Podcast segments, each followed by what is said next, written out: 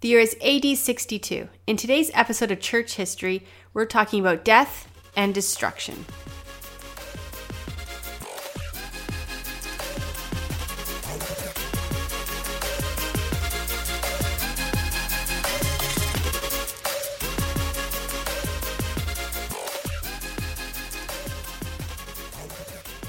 In the year of our Lord, AD 62.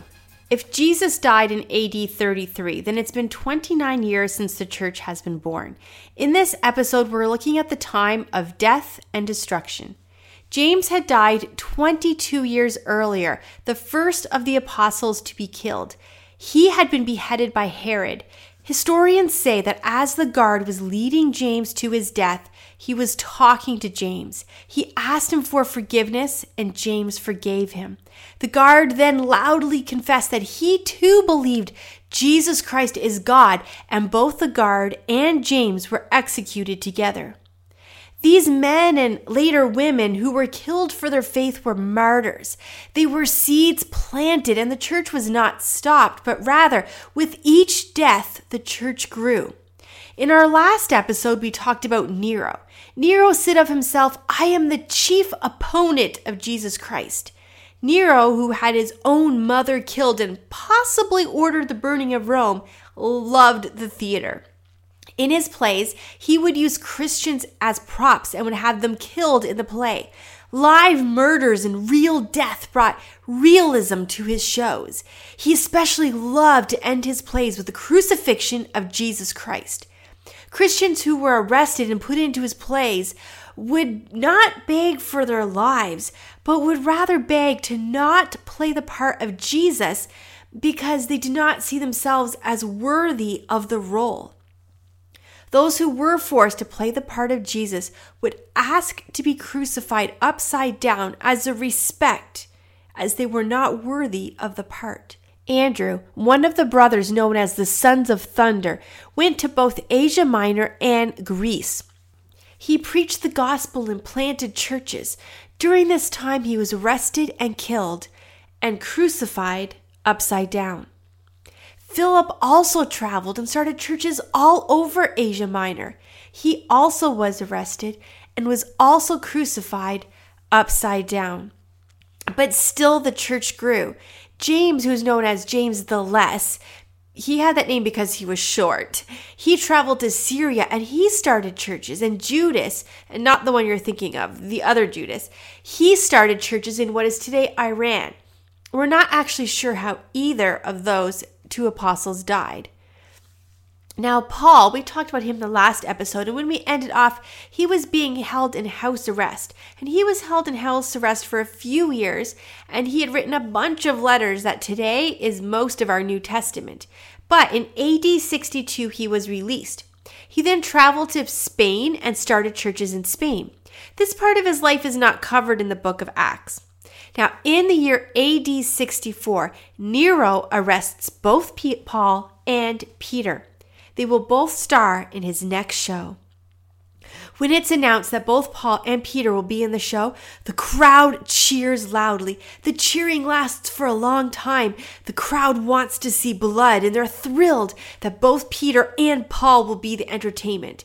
As Peter and Paul are led into the theater, the crowd is on their feet. Imagine being Peter. You look down at your feet as you walk along the sand of the theater, and your mind flashes back.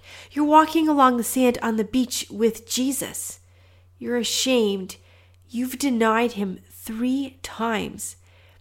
Then he's been crucified, and now he's alive and walking with you. Peter, do you love me? Jesus, you know I love you.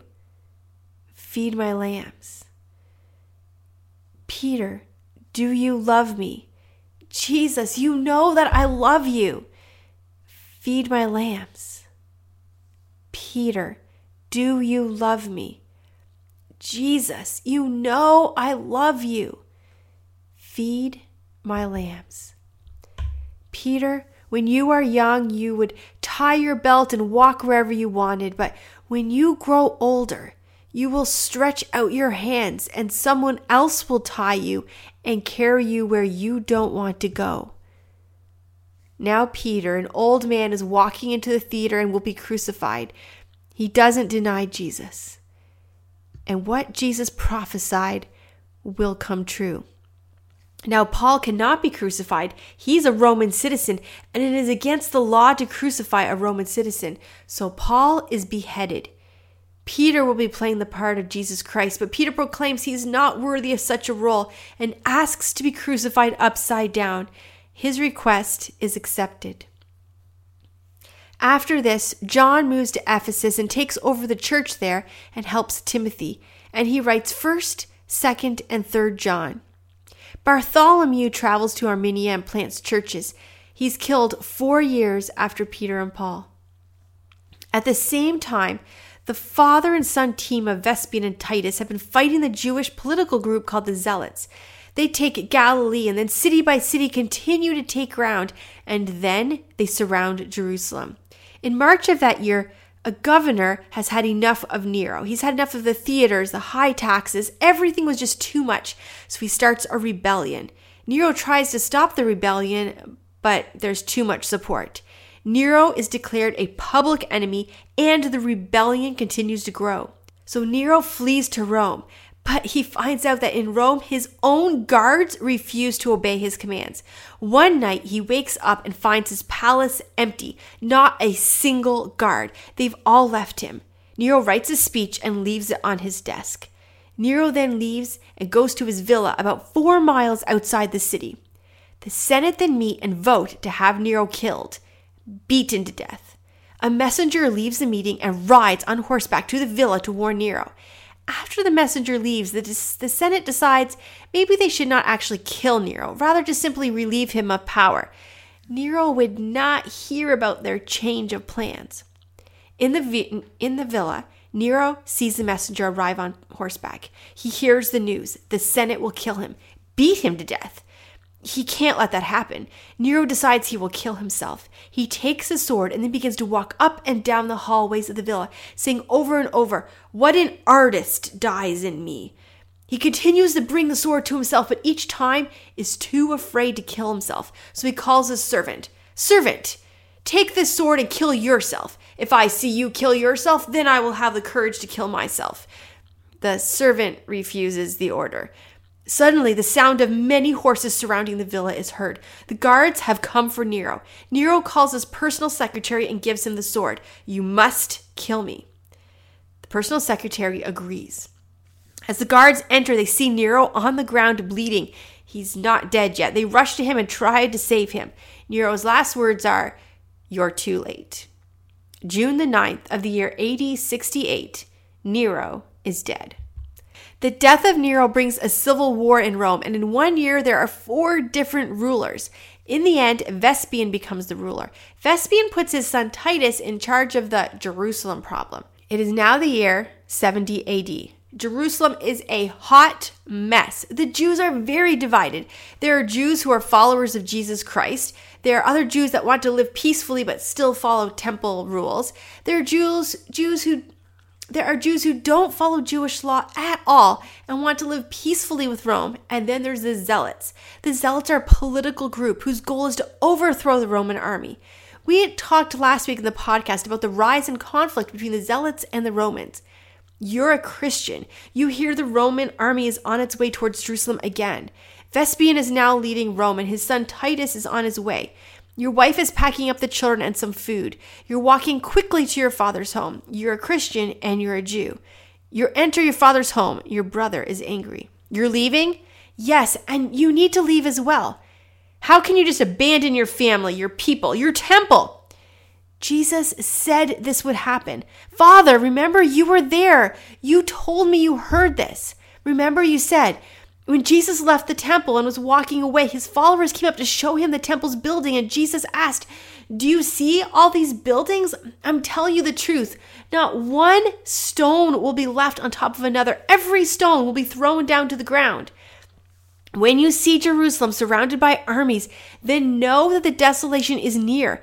Then let those in Judah flee to the mountains. Let those who are in the midst of her depart. Let those who are in the country enter her. For in those days of vengeance, that all things that are written will be fulfilled. There will be great distress in the land and wrath upon this people, and they will fall by the edge of the sword and be led away captive into all the nations. And Jerusalem will be trampled by the Gentiles until the times of the Gentiles are fulfilled. Your father looks at you. I will never leave the temple. I am not a coward. I will not run, and I did not raise a coward. I'm not a coward, Father. It's suicide to stay here. Jesus warned us. He told us to run when the army surround us. Please leave with me. Why would I listen to the ramblings of a man who thought he was God, a blasphemer? You have come with me to the temple every Saturday for your whole life. If you leave today, you are dead to me. You realize they're not coming with you and you turn to leave. Outside, your sister in law meets you with your two nephews. Please take them with you. You take them by the hand and begin walking back to your house. As you pass the buildings you've seen your whole life, you wonder if you will ever see them again. You won't. When you return, this entire area will be burned to the ground. Your wife and children are ready when you arrive home with your nephews, and you pray together and then leave Jerusalem. You're not alone. Not a single Christian remains in Jerusalem. You travel together with your children. You share food and resources. This is the story of the church in AD 70. The church remembered the words of Jesus and they left. They evacuated Jerusalem. The zealots attacked the temple and took control. Ananias, the high priest, is kicked out of the temple. And the Jews in Jerusalem begin to protest. The Zealots then appoint their own high priest. At this point, even the Jews who are no longer following the law are upset. They storm the temple, and the Zealots are pinned inside. Zealots from outside Jerusalem hear what's happening, and they all come to Jerusalem to fight. They're ready to overthrow the Romans and take control of Jerusalem. There's 15,000 zealots in total in the temple. The goal is to overthrow the Romans, but if Jews are standing in the way, they will kill the Jews as well. The zealots kill Ananias, and then they begin attacking and killing anyone who's not a zealot. Hundreds of people are killed. The temple is used as the main base for the zealots, and their goal is to defend Jerusalem and at all cost defend the temple. Inside the temple is a large food supply the zealots took while killing soldiers during a past raid. We talked about that in last week's podcast. After the rampage and killings of hundreds of their fellow Jews, the zealots begin fighting amongst themselves about who is going to lead, and they accidentally start a fire, and all the food is burned. It's now the spring of the year 70 AD. Titus attacks Jerusalem, expecting to win fairly easy, but he's unable to get into the city. The Roman army then sets up a four mile wide army camp all the way around the city.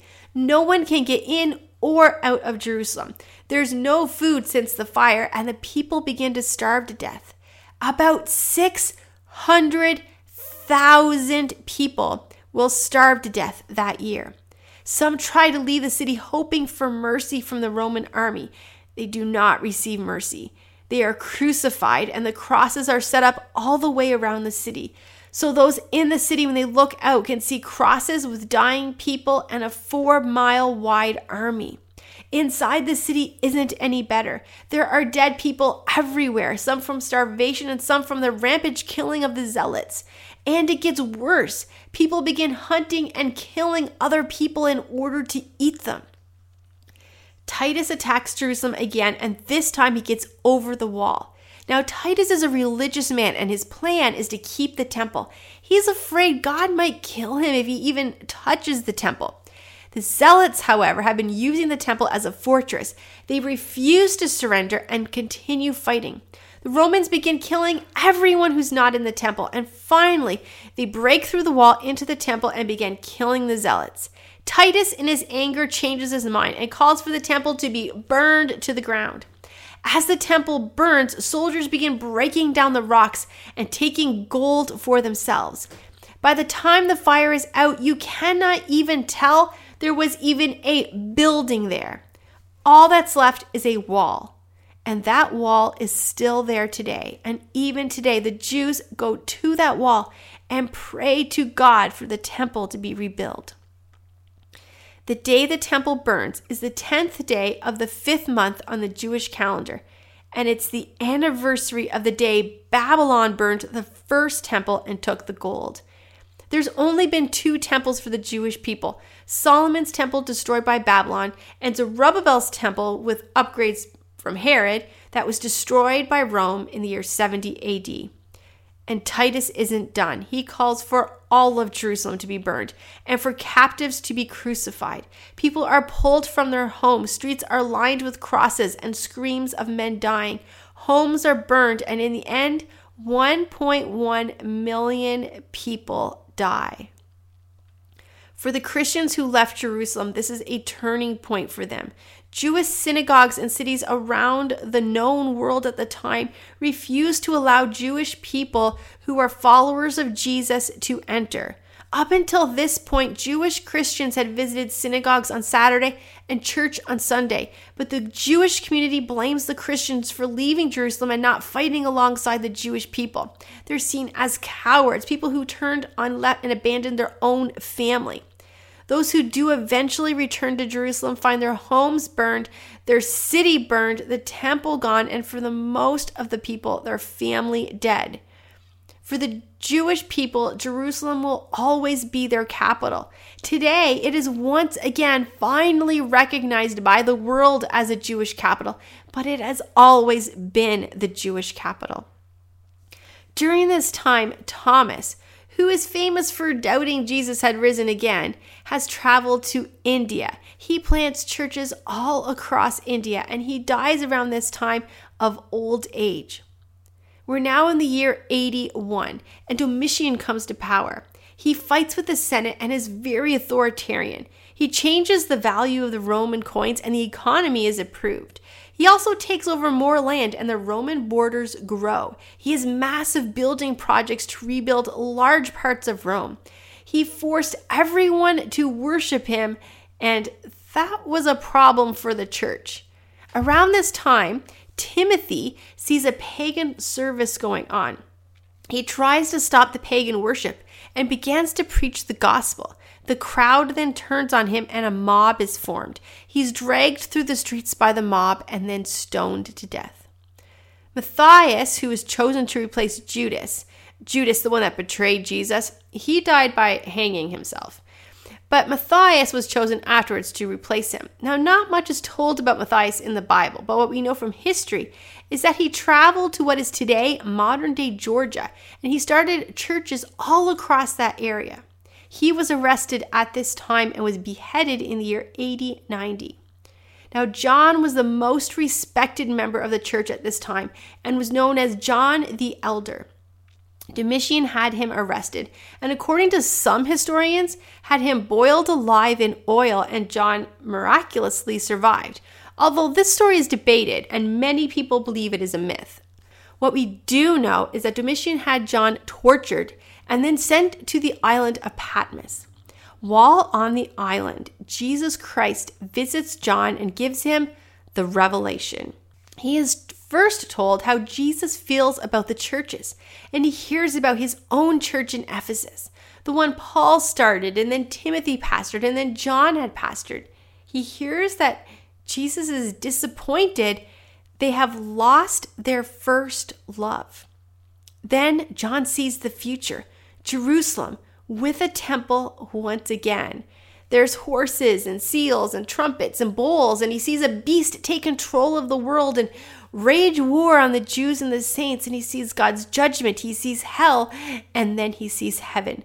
John writes down everything he sees. He makes seven copies of the revelation of Jesus Christ and sends it to seven different churches. John is eventually released from the island of Patmos and he moves to Jerusalem. He continues to preach into his old age. In fact, he's so old, people have to hold him up in a sitting position and he still preaches. Church tradition says John died at the age of 99. His very last words Little children, love each other. In our next episode, we're going to look at the church after the last apostle died. For more podcast, blogs, and videos, please check out my website, lauraleesiemens.com.